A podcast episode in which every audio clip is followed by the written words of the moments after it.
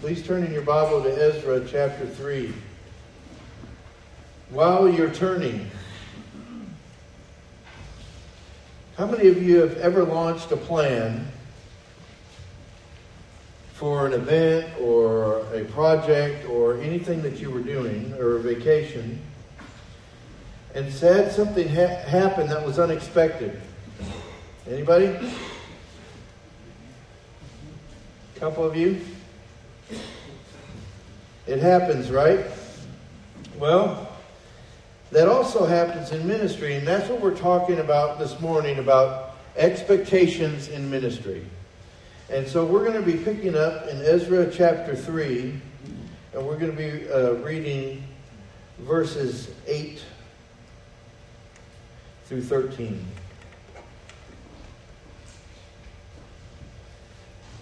Now, in the second year of their coming to the house of God at Jerusalem, in the second month, Zerubbabel the son of Shealtiel and Jeshua the son of Jehozadak, and the rest of their brothers, the priests and the Levites, and all who came from the captivity to Jerusalem, began the work and appointed the Levites from twenty years old and older to oversee the work of the house of the Lord. Then Jeshua, with his sons and brothers, stood united with Kadmiel and his sons, and the sons of Judah, and the sons of Henadad, with their sons, and the brothers of the Levites, to oversee the workmen in the temple of God. Now, when the builders had laid the foundation of the temple of the Lord, the priests stood in their apparel with trumpets, and the Levites, the sons of Asaph, with cymbals to praise the Lord according to the directions of King David and of Israel. They sang, praising and giving thanks to the Lord, saying, For he is good, for his loving kindness is upon Israel forever. And all the people shouted with a great shout. And when they praised the Lord, because of the foundation of the house of the Lord was laid. Yet many of the priests and Levites and heads of fathers' households, the old men who had seen the first temple, wept with a loud voice when the foundation of this house was laid before their eyes, while many shouted aloud for joy, so that while people could, so that the people could not distinguish the sound of the shout of joy from the sound of the weeping of the people. For the people shouted with a loud shout, and the, and the sound was heard far away. Let's pray. Father, thank you so much for your word, and I thank you for speaking to us this morning. I thank you for uh, enlightening us to the truth of what you're up to. And Father, we pray that you will show us what you have for each one of us this morning. And Father, I ask that your hand will be upon this time. And I pray that any distractions, will melt away, that will embrace the truth, and that, Father, that will accept whatever you have for us. Thank you for all you've done. We pray this in Jesus' name. Amen. And so this morning, as we discuss expectations in ministry, we're going to see their oversight, we will see the foundation, and then we're going to see the opposition. And so this morning, as we begin with oversight, they, two years had gone by. They had returned to the land, and two years had passed, and they begin their work on the new temple. Now, you would think they're all excited. They're going back. They have their elements. They hired these guys. They're getting wood from cedar from Lebanon, and you would think it would take less than two years to get going with that, right? You know, we're, we live in a world of instant gratification. And sometimes when God is up to something and when you do it right, it takes longer. And so instant is real easy. But right can take extra time. And so two years had gone by. Everyone showed up to do the work. They were of one heart and one mind. They all came back from their cities. You know, imagine being carried away for 70 years, going back, and it's taken two years to get to this point. You know, life happens, right? People got busy, they got going. But when time, time came to rebuild the temple, they all showed up. And so the men were appointed here from the Levites to oversee the workmen. And so there was accountability that was built in here. Now, the Levites, who did not have the skill that the workmen had, were appointed to oversee them. That seems anti, uh, maybe the best way to go, if you would say. But here's the thing here's what the Levites understood the Levites understood worship.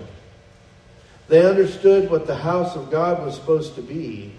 They didn't have the skill to do the work itself, but they knew what God wanted to do in that place. And so they oversaw what was going on with the skilled craftsmen and those that God had brought to be a part of this. And so ministry was always the focus, and then they hired men and ordered the materials to do it the way God wanted it done.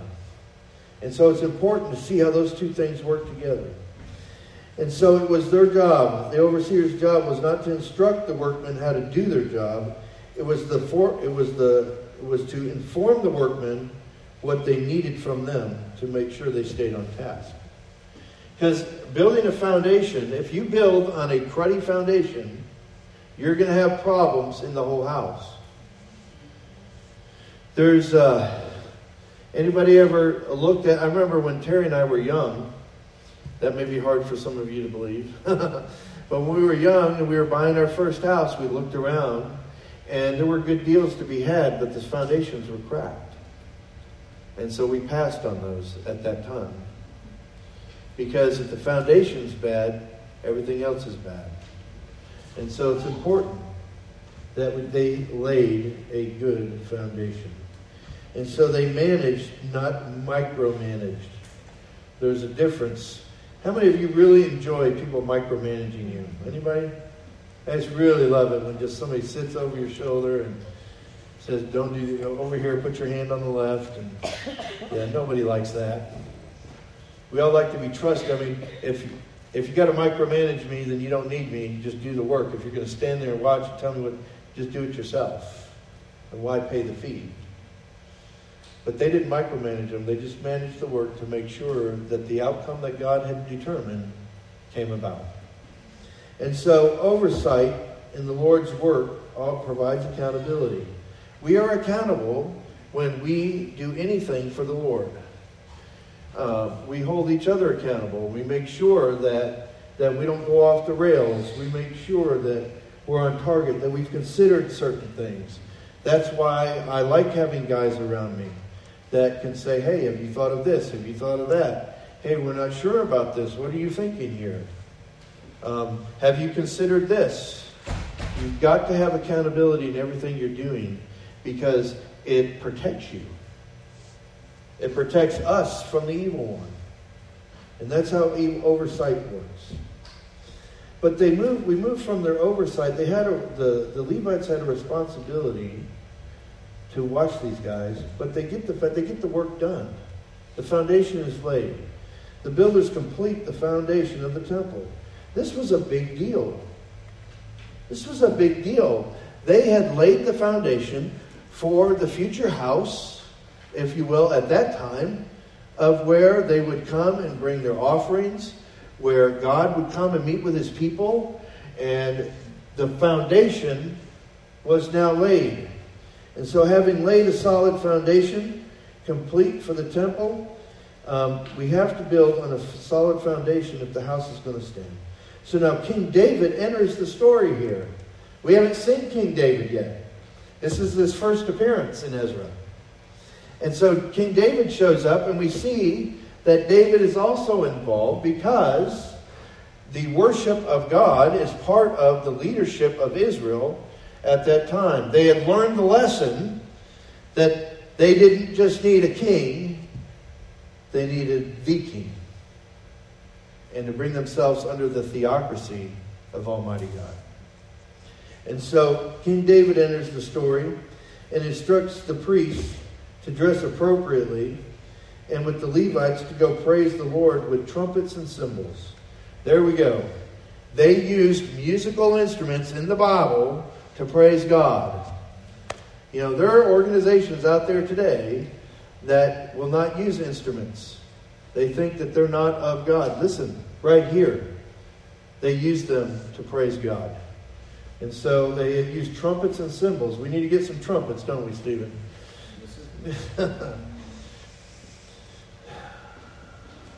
but they were praising God. And all they had at this point was a foundation.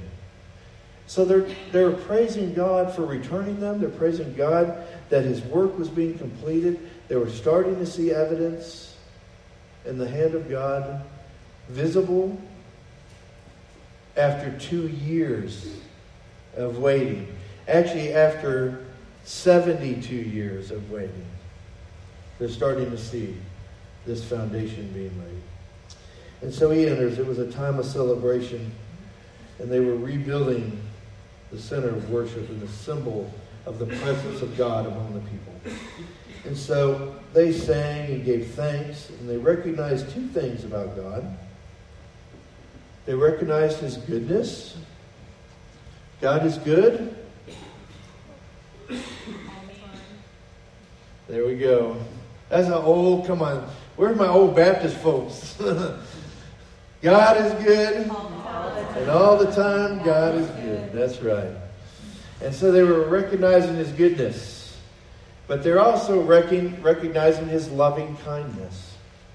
You know, and being kind is a gentleness toward other people and an understanding of where they are and meeting them in those places. And so his loving kindness, God had never stopped loving them kindly as he restored them to this uh, place of worship. And so what they realized is they hadn't been forgotten. They hadn't been forgotten. You ever feel like you've been forgotten by God? Like get busy with life and you, you're trying to find God, but you're like, where is He? I want to, if, you, if that's you this morning or if you've ever faced that, I want you to know something. God has not forgotten you. He sees you. He knows what you're going through. You matter to him. He doesn't forget. He knows about you. And so they shouted as praise to the Lord because of the foundation. They were overflowing with joy and excitement. Can you imagine? I remember when we first poured this slab, we had to actually water it. We came out here with hoses and watered it for a week so that it didn't overheat. Because with uh, concrete, when it cures, it generates heat because it cures chemically. And if you don't keep it wet and cool, it will crack. And so we came out here, and I was one of them who came out with the water hose and watered it down. God helped us out a little bit with some rain during that time, and uh, it was a it was a, a, great time. We I found some old pictures the other day of us standing on this slab when it was just poured. The guy who actually poured it had a 50 foot boom. He took me up. He goes, "You want to go?" I said, "Yeah, I want to go." And so we took aerial photos from up there. I said, "Give me my phone. I'm taking pictures." And so we had a good time. And he's gone on to be with the Lord now, but um, it was a, a blessed time of doing that with him. And so all this excitement is going on. All these things are happening. People are serving God. God's things are being built. We're seeing visible evidence of the promises. And what happens? Opposition. So we need to recognize that there will be opposition as we pursue the Lord, as we pursue obedience, as we step out in faith. And I will tell you this it works by division, it works by confusion. He comes and lies. We know the enemy is the father of all lies. And we, as a people, have to say no. We have to seek truth. We have to not let our eyes get onto the wrong things. Because there was a problem going on with these old men. There was a problem. Everybody else is rejoicing and they're weeping. So let's look.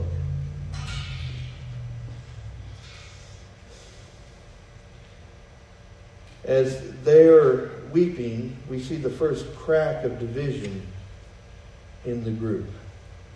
There were old men who'd seen the first temple. Now that was Solomon's temple, and this tem- uh, and they had seen this temple, and in their eyes, it did not compare to the original. It didn't compare to Solomon's temple. And so we have to be careful that we don't get caught looking back at something great God did in the past and miss what He's doing in the moment. You know, I am so thrilled that many of you have had great experiences with God or have been a part of amazing churches where God worked and you saw his hand and it was an amazing time every Sunday. And we should treasure those. But we don't seek the past, we seek the Lord for what he is up to now. Otherwise, we end up like Israel. God delivered them out of Egypt. Can you imagine that moment? Two million people marching out of there, the Egyptians letting them go, and then having um, seller's remorse. Uh, and they're pursuing them, going, Did you? They even asked him, Did you bring us out here to kill us? here they were barricaded by the sea. They were being closed in on. And they started complaining because they faced tough times and opposition. Listen, listen to me, everybody. We do not wrestle with flesh and blood. We wrestle with principalities and powers. People are not our problem. The enemy working against what God is doing and he will use people. He is the problem. Do not let opposition rise in the midst of God's blessings. And so the rejoicing and weeping was undistinguishable, we're told, from one another. There was all this noise going on. But both responses were just as intense. You know, just because emotions are intense doesn't mean they're both right. Just because you have an intense emotional response to something, that doesn't mean it's the correct response. The correct response aligns with truth in what God's Word says and what God is up to. And as we fall in line with Him, the response falls in line with Him. And so we have to realize this, folks, that we're going to face opposition when we begin to serve the Lord, as you begin to submit yourselves to serve the Lord. Have you ever done that and then it seems like all this stuff just hits the fan? The feathers fly and a load of tar falls on you? And you're like, what is this? This isn't even worth it. You ever said that before? I have. You know, Lord, I'm out here trying to serve you. There's the first wrong word. You may catch it. Started with a T and then with a whine. then they always end with a whine. trying to serve him instead of just listening for his voice and doing what he asks. See, we all want to find this thing that God wants us to do. When the thing is what He is in us.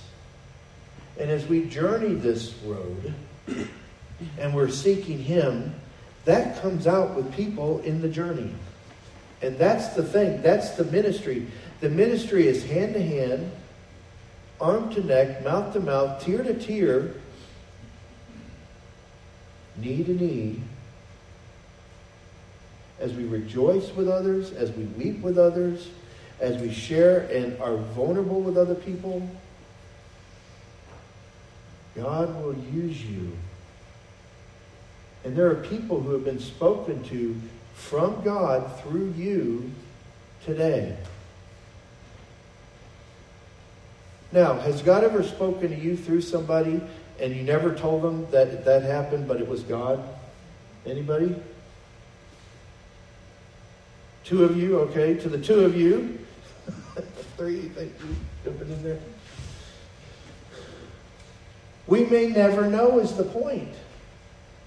We may never know what God was doing. We may never know that God used us. But if you're on the path and on the journey, God uses you. That's the beauty.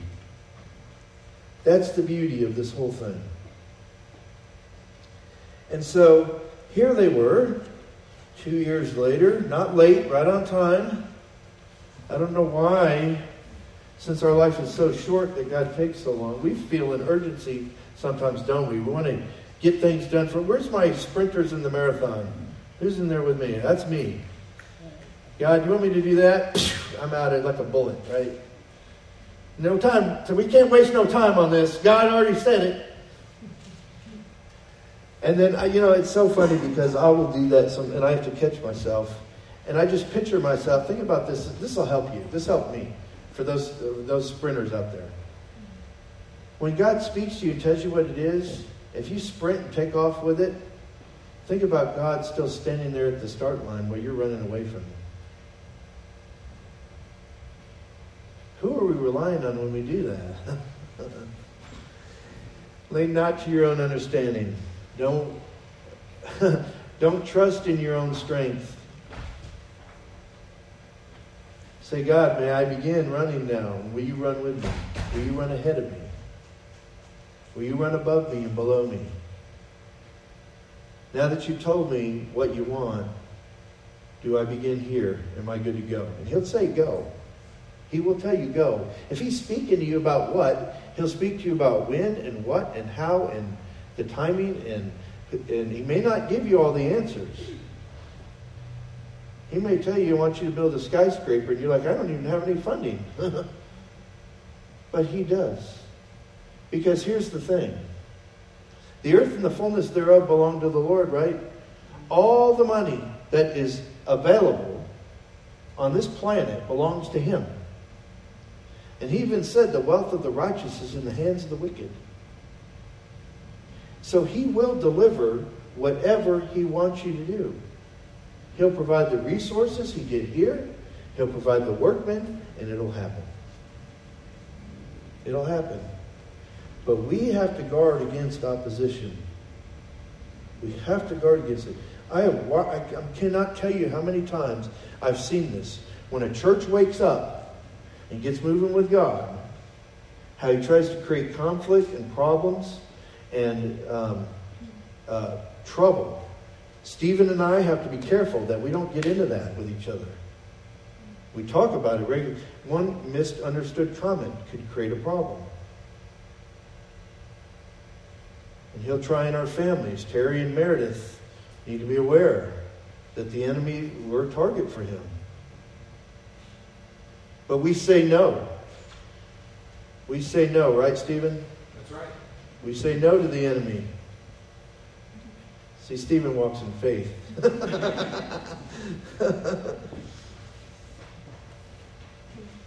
I was telling them that the enemy will show up, and we have to be careful that he doesn't try to divide us. Amen.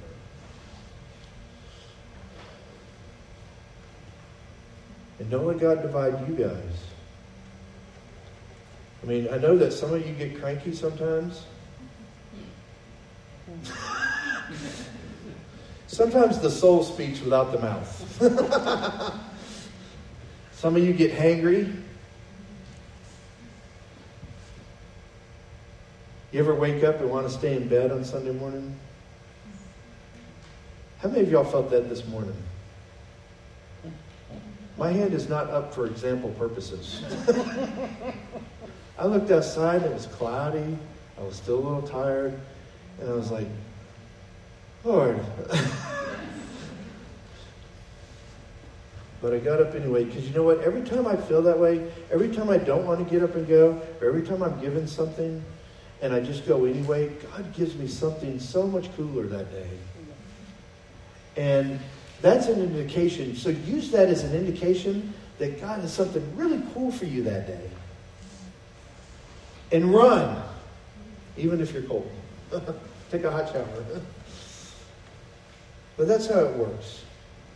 And so, if we're going to deal with expectations in ministry, because we have them, when we start a ministry, when we start building, when we start rolling, we have expectations. We kind of picture how it's going to turn out, how it's going to work out, where I think I should be. You know, I was going to school and I just wanted to be used. And they, the church I was serving at when I first started, asked me to lead a bus ministry. I'm like, y'all remember bus ministry? Anybody? and I'm like, bus ministry? What's bus ministry? And I hated the school bus as a kid. and here I was, and I ended up leading a bus ministry that we saw a bunch of kids get saved. And we had a great time with, and I remember, I'll share one story with you. There's a little boy, and I would love to be able to find him today his name was Jerry Shannon. Jerry Shannon was in kindergarten. And, you know, church buses aren't the new, slick, top of the line stuff. Church buses have hangers in them for a reason. Because they're held together with them. and we had to combine our routes one morning onto one bus. And we stopped to pick up a kid and turn the bus off and went to turn the bus on, and the bus didn't turn on. And I'm sitting there and I'm going, Lord, this bus is filled with kids. I've got to get them to church. You know, you got to make this thing work. And I kept turning it. I kept turning it. And I had bus workers on there, adults on there with me, and nothing. And as I was sitting there and I was praying, the Lord said, Ask Jerry to pray. And I'm like, okay. And I turned around and I said, Jerry, would you pray that God will start the bus? And my all my workers looked at me like this kid is going to be destroyed. and uh, so Jerry prays. And I'm like, Lord, I hope you heard that. and I went to turn the key and nothing happened. And I'm watching little Jerry in the mirror.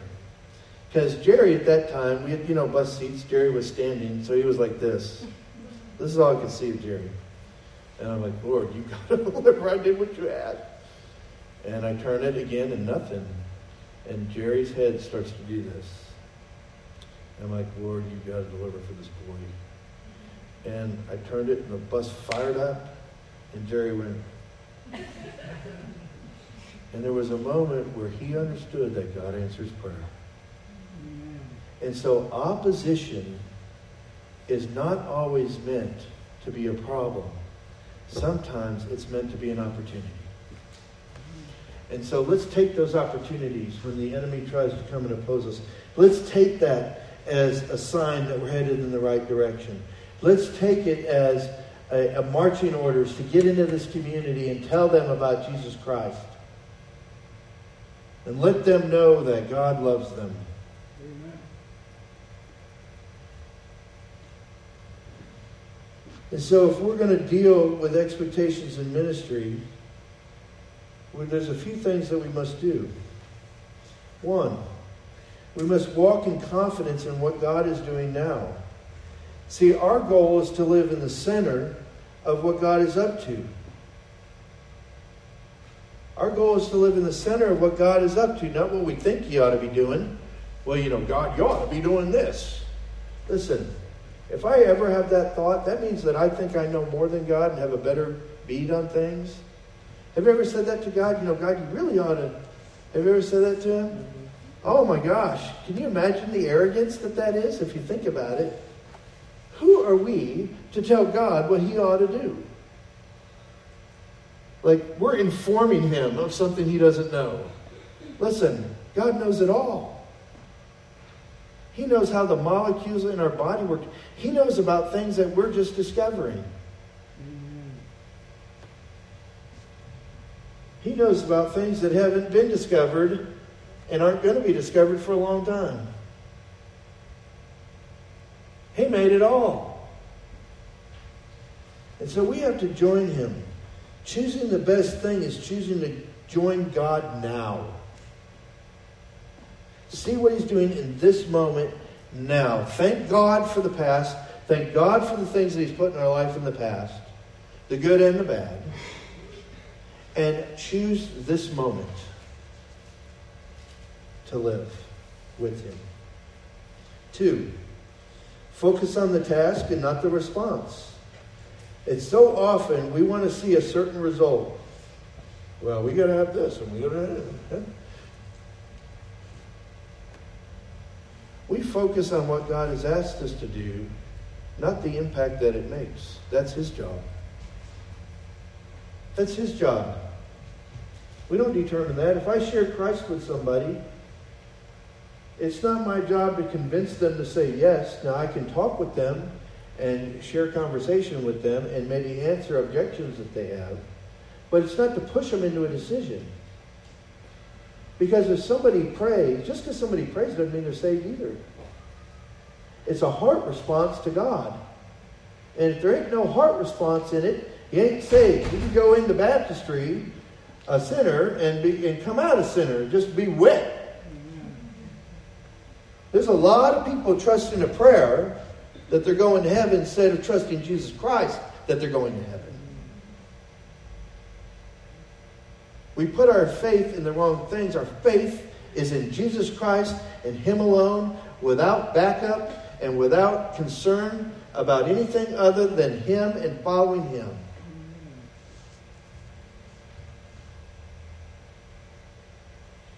And so when He gives us charge, when God calls us to a work, He calls us to do our part, and the results belong to Him.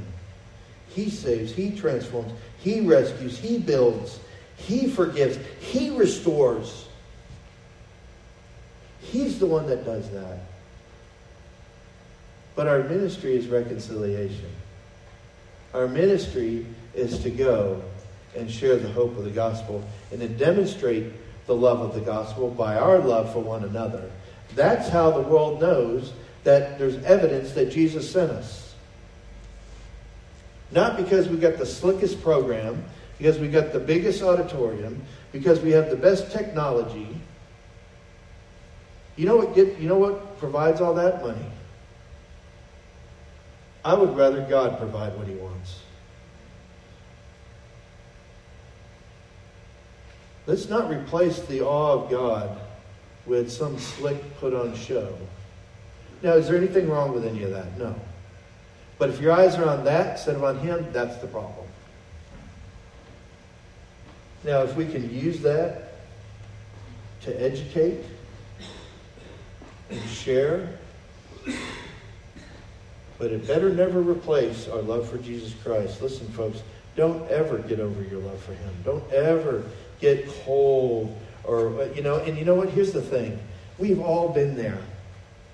We've all waxed kind of cold and kind of indifferent to God at times. Well, not me.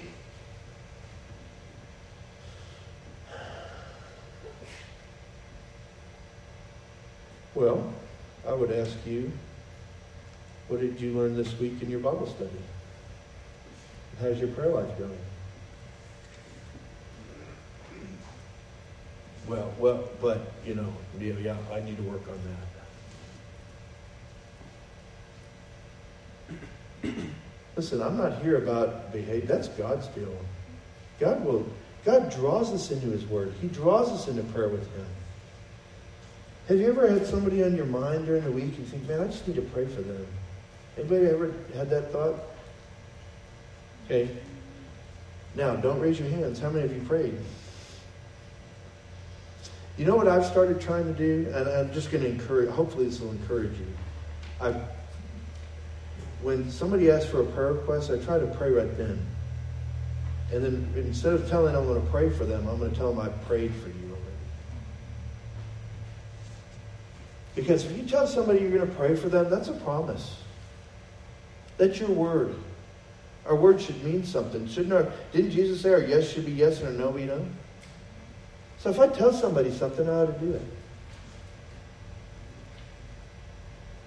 You know, I, I'd rather, this is where I get in trouble, but I'd rather start service late because people are praying for each other, because they asked for that, and we stopped and we prayed, than just to start hitting all of our numbers and our marks. Because it doesn't matter. That's man made. When somebody's sharing their heart with you about a prayer request, that means they trust you. Take that seriously, folks. Jesus said, My house is to be a house of music and preaching. That's not what God said. It's to be a place of prayer. And you know what prayer is? It's seeking God. That's what we're supposed to be doing. And so we focus on the task and not the response.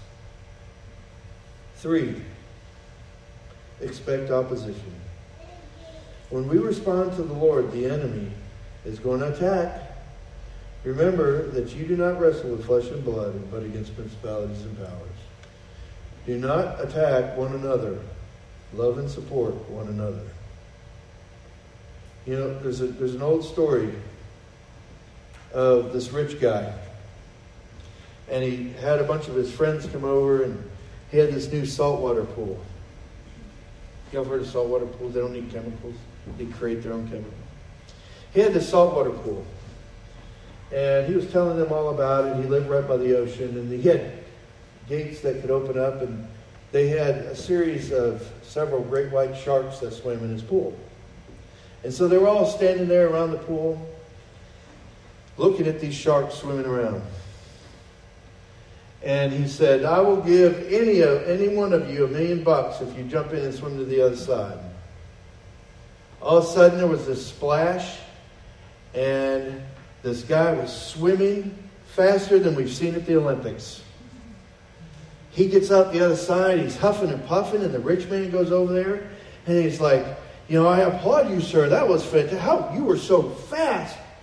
And he's breathing heavy, and he says, I've only got one question. Who pushed me?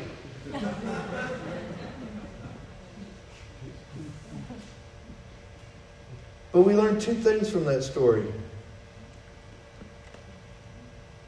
There are sharks in the water. We have an enemy. Let's not forget that in the midst of the blessing. The other thing we learn is sometimes we need a push. sometimes we need a push, and God is really good at doing that. I would rather go willingly than to have to be pushed. And so don't let opposition determine your response. Let's respond to the Lord. Let's go as He goes. Let's pay attention to Him. He brought him back from 70 years of being away. Two years later, the foundation was laid. And God has been laying the foundation here, and the foundation is you. The foundation is you.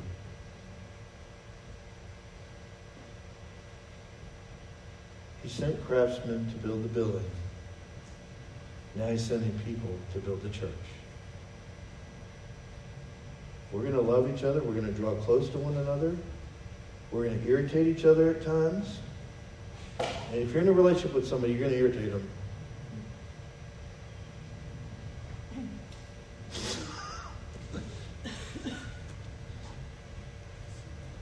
We're going to forgive them. and we're going to move together. Amen? Amen. I want us everybody to bow their head and close their eyes.